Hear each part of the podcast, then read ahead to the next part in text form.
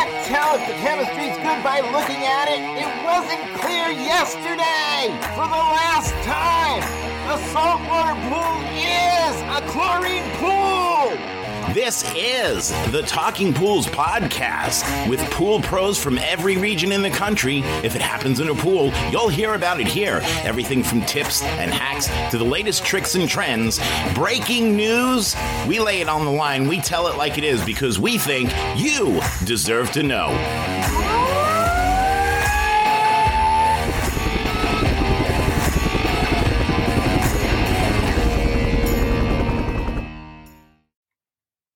Hi, everybody, and welcome to Testing Thursdays with Wayne. Hope you all have had a, a good week uh, since the last time I talked to you all. Weather here in the Maryland area has been absolutely beautiful. Knock on wood, Mother's Day was was gorgeous, absolutely gorgeous weather. The the one thing that that kind of occupied me over the past weekend and this coming weekend is I don't know if some of you know, but I am involved in local area community theater and have been for 51 years since I was 16. And I am currently in a production of The Addams Family, the musical, and I play, believe it or not, Uncle Fester. No, not Wednesday, but Uncle Fester. And I have been told that I'm a dead ringer for a combination of Kevin Chamberlin, who did the role on Broadway originally, and Christopher Lloyd, who did it in the movies, um, movie version. So, as one reviewer called it, I am the illegitimate son of those two, and I'm quirky. Quirky. 67 year old guy playing Fester is quirky. Anyhow, but it was a good review. Anyhow. So I've been kind of busy lately, and you, some of you might have seen recent pictures. Um, I had to shave my head and shave my goatee and all that other stuff, but that'll that'll come on back after this weekend. This this weekend we have four shows, and then that will be it until whatever I do next, which I have no idea what I'm going to do, if anything at all. So that begs a good time for me to do do a little conversation with you all. I think one of the weird things uh, Rudy has actually brought it up a couple times and has screamed, or rather, the the intro has a screaming guy saying, you know. It's not a chlorine. It's a chlorine pool if it's a saltwater pool, or a word something like that. Therefore, the title of this particular podcast is is it's what we put on french fries. And i just want to emphasize it because i know that in my neck of the woods and, and most of the northern climes pool season is, is either underway or is now starting. And a lot of people are looking for alternatives when it comes to how to sanitize and oxidize their, their pool or hot tub. And there are a, a lot of products, I guess best word, out there that will will do that or will do some portion of that. And a lot of people are looking at our salt systems. And I just kind of want to go over the benefits and the disadvantages, believe it or not, of salt systems. Now, as we know, you use salt in the water to produce chlorine. And chemically, the way it works is pretty simple. Salt uh, chemically is NaCl. Na is sodium, and Cl is chloride. So you have sodium chloride, salt. And then you add that to water, which is H2O. So you have NaCl plus H2O. And then when you add that NaCl to H2O and provide a little bit of electricity into the mix called electrolysis, everything kind of separates out and then reattaches. And then one thing it reattaches is, uh, reattaches becomes rather, is HOCl, hypochlorous acid. Ding, ding, ding, ding, ding, ding. That's the final Jeopardy question. That is chlorine, guys. Plus, there's a, a, sodium ion and a hydrogen ion kind of floating off that really doesn't do anything, doesn't really matter, but it produces chlorine. So, a, a chlorine generator, a salt system, whatever you want to call it, produces hypochlorous acid, which is an active sanitizer and oxidizer in your pool that provides sanitation and oxidation. That's what that's period. That that that's the whole point of, of the system. When they first came out, maybe in the mid 80s, early 80s, really, it was on a limited basis. It was horribly expensive. You could never get the right size. It was only available for commercial pools, and even then, even then, it cost an arm and a leg. And just the the the the technology wasn't quite there yet for recreational water use. As technology improves and increases and, and becomes more efficient and understandable, maybe that's the better word, they became more popular. Uh, I can remember uh, at um, classes that I taught in, in the mid 90s, and I talked about the chlorine generation salt systems. I would ask a class of, of a room full of maybe 100 people, anybody work on any of these? Not a single hand, or maybe one or two would raise. Now, the last class I, I taught last spring before I retired, uh, I asked the same question, and just about everybody in the room uh, raised their hand. So you can see the popularity of it is is increasing, and it's it's pretty simple. I mean, it's salt. It's it's not going to combust. It's not going to erode. It's not going to uh, uh, degrade. It's it's salt. I mean, it's what we put on French fries. Duh. So the, the advantages obviously is that it does. It might cost a little bit more for the upfront cost for the equipment, actually, but in the long run, I mean, you're just buying salt. Eh, it's you know everything else goes up in price. I'm sure salt has too. But when you compare it to other products that are out there, and how much a bucket of tabs costs, yeah, you might want to go the salt route. It, it and maintaining your salt level is is important because maintaining the correct salt level that the manufacturer of the unit recommends requires uh, is critical to efficiency and getting the best bang for your buck. I know that's a, a saying of mine, but but it's so true. Most residential pools nowadays have about oh maybe 3000 parts per million salt is needed. That's an average. That's pretty good. You can taste salty water at about 2700 parts per million. So some people say that if they have a, a salt pool, they can taste the salty water, and there probably could be. Sorry, that's my drink. Um, so yeah, you, can taste salty water. A lot of people, especially older people, um, that have very dry skin, um, um, like these pools because it makes their skin feel softer. It doesn't dry out their skin like a halogen does, like chlorine or bromine, and that's a good thing. Think Epsom salts. You know, if you've been um, working out or, or whatnot, and, or extra exercising, and you, you, know your whole body just aches. You fill up your tub with hot water and put in some Epsom salts, and you're just going to, you just kind of lay in it and relax. Same concept.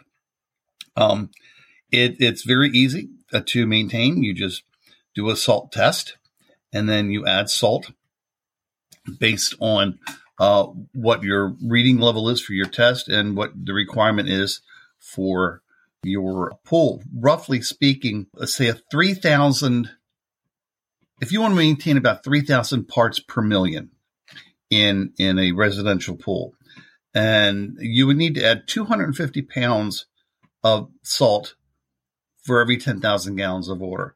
Now, I know that sounds like a lot, and it is a lot, but that's how much you need in order to get it up to that 3,000 part per million level it, it dissolves rather quickly. The best way to add it is well, there's a couple ways uh, you can add additional salt is by just simply pre-mixing it in water in a bucket of water and pouring it in. Once you figure out how much you need to add, uh, that kind of thing. Sometimes, if your system is big enough, you can use a brine tank, which is basically it kind of looks like a toilet tank, and it fills up with heavily salted water. And then once a certain level is reached, it automatically um, adds that heavily salted water into the flow of water back into the pool, but it goes through the electrolysis process in order to break it all apart and then becomes chlorine. So th- there's a, a, couple different ways to do it or to, to add, it into the system. So what what the important thing here is is that you need to maintain that that salt level, whatever the manufacturer uh, requires. Uh, if you don't, you're just shooting yourself in the foot because then your system is is just working too hard in order to try to maintain the right amount of chlorine. Or if you overdo it, you have an excess and you could get deposits and uh, scaly water and things like that.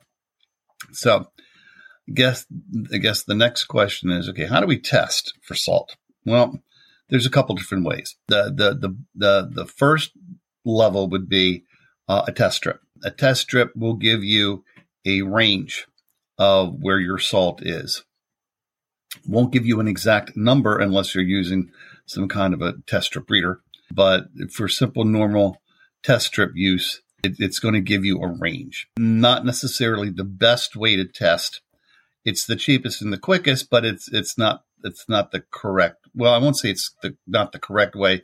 It's just not the best way because remember with testing and with treatment, you don't want to have to guess how much product you need to add to create a change. You you need to know a specific number.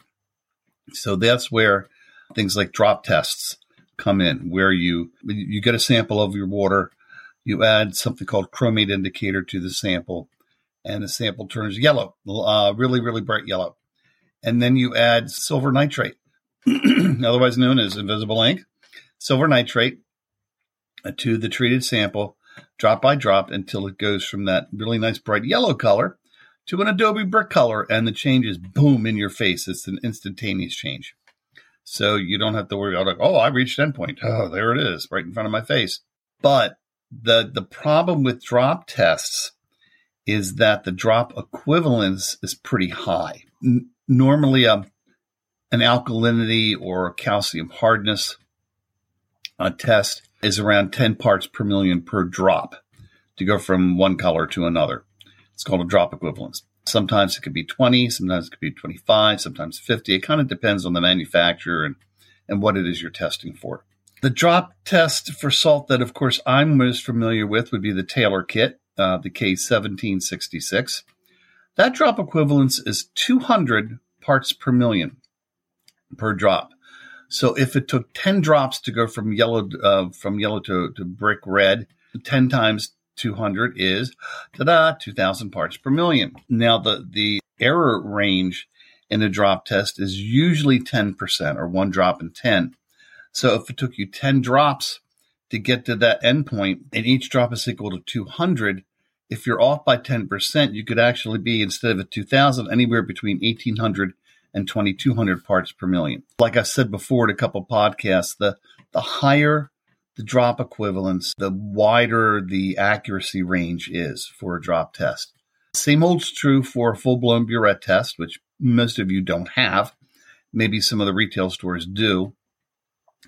Uh, their their um, accuracy range is usually anywhere from one to two percent plus or minus, and and that's pretty good.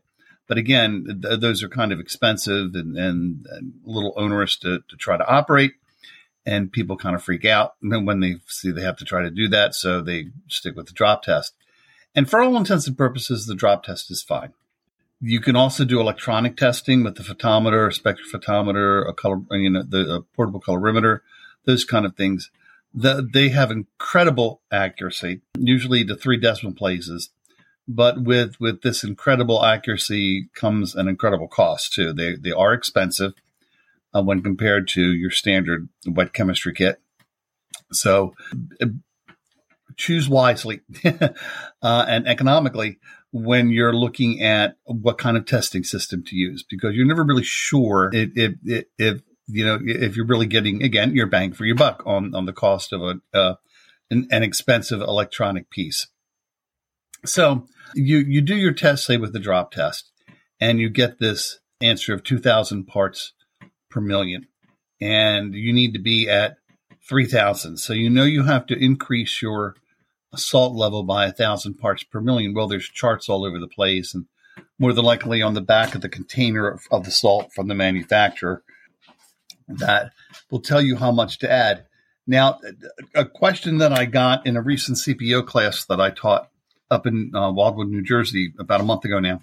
Uh, the young lady said, "Well, is there a difference in salt? There are uh, various forms of salt." And I said, "Well, absolutely. First of all, uh, salt is sodium chloride. Now, chlorides are generally salt based too. There's different kinds of chlorides. You got potassium chloride. You got there, there's a whole bunch out there, but sodium chloride is what you want because that's what salt is, table salt." Now, there's also things like kosher salt. There is rock salt. There is uh, industrial grade salt. which is what you should be looking at. You should not be using food grade salt to add to your pool to make sure that it's producing chlorine efficiency. It doesn't work like that. I mean, it'll work because it, it's a it's a sodium chloride, but it's it's food grade the classification and not commercial grade. Commercial grade is the kind that you want. So you just can't go to your local grocery store and pick up a big bag of salt and expect to be able to to get you know results from using that. You just won't get results at all. Just it's best to go to your local pool and spa store uh, and buy the right kind of salt that they will have there uh, for your system. Now, the, the, other thing too is that you know again another favorite phrasing of mine is "no good deed goes unpunished," and for all the good things that a chlorine generator system does, there are some things to watch out for. I'm not even going to say bad things because they're really not bad, bad, but they're but they're things that could adversely affect other things that are happening in the water. I know that sounded really stupid, but I'll explain in a moment. The the, the disadvantages to salt systems generally, there, there's a few. The, the big one is pH it will raise pH big time. And I'm talking big time. You're talking what, you know, maybe you're going from a normal 7.3 or 4 reading up to 7, 8, 7, 7, even above 8. Uh, and that's because of the salt.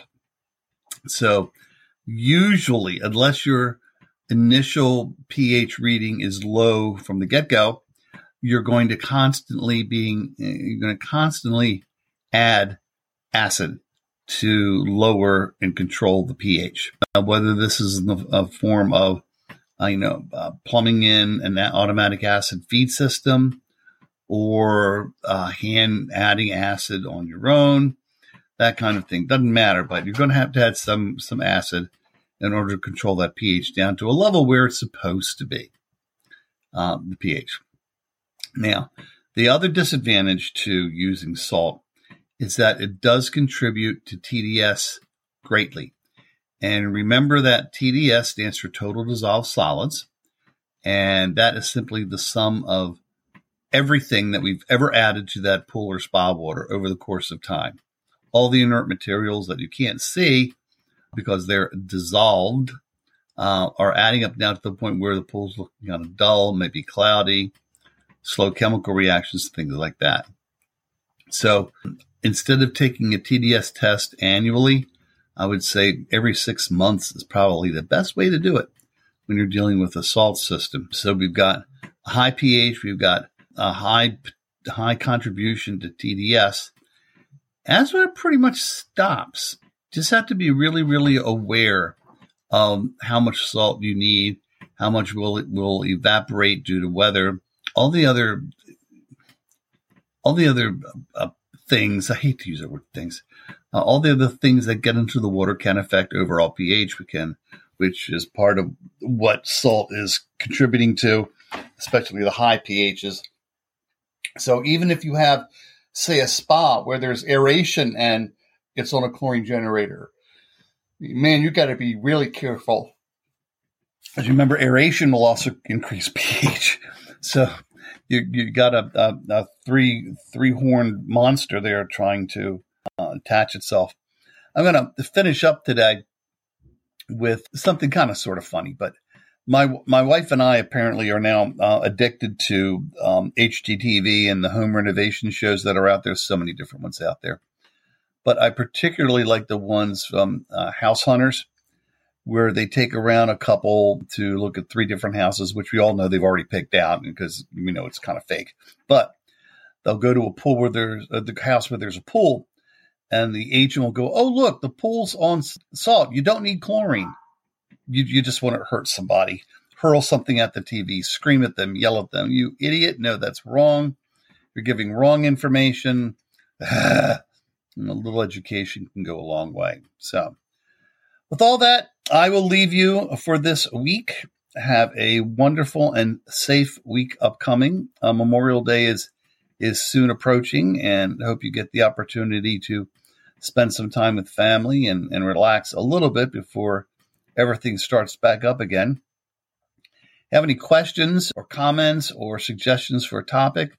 Please feel free to send them to talkingpools at gmail.com and they will be forwarded to me uh, and I will address them at the next podcast. So until then, everyone, take care. Be talking at you. Bye bye.